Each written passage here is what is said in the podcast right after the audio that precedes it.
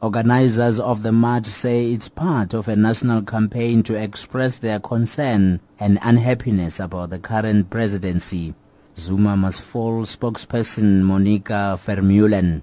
We feel that the current presidency has failed in its duties to represent the best interests of the citizens of South Africa. We are making an appeal to the NEC and to the ANC to please provide us with a better suited candidate. We are not telling them who to vote for, but we are just voicing our bitter unhappiness with the current situation.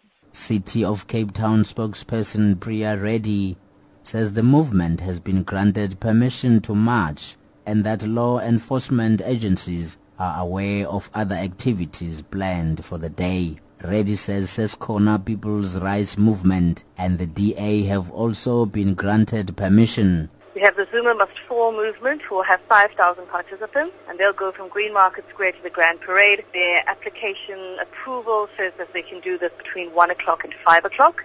Then the Ses'khona People's Rights Movement will have 1,500 participants and they will assemble at Keizersgracht. That will commence at 10 o'clock in the morning and they need to disperse by 2.30 and the Democratic Alliance has been granted approval for 500 participants. The DA has decided not to engage in any form of picketing. Meanwhile, the Right to Know campaign says it's appalled by the City of Cape Town's decision to deny them a permit to protest.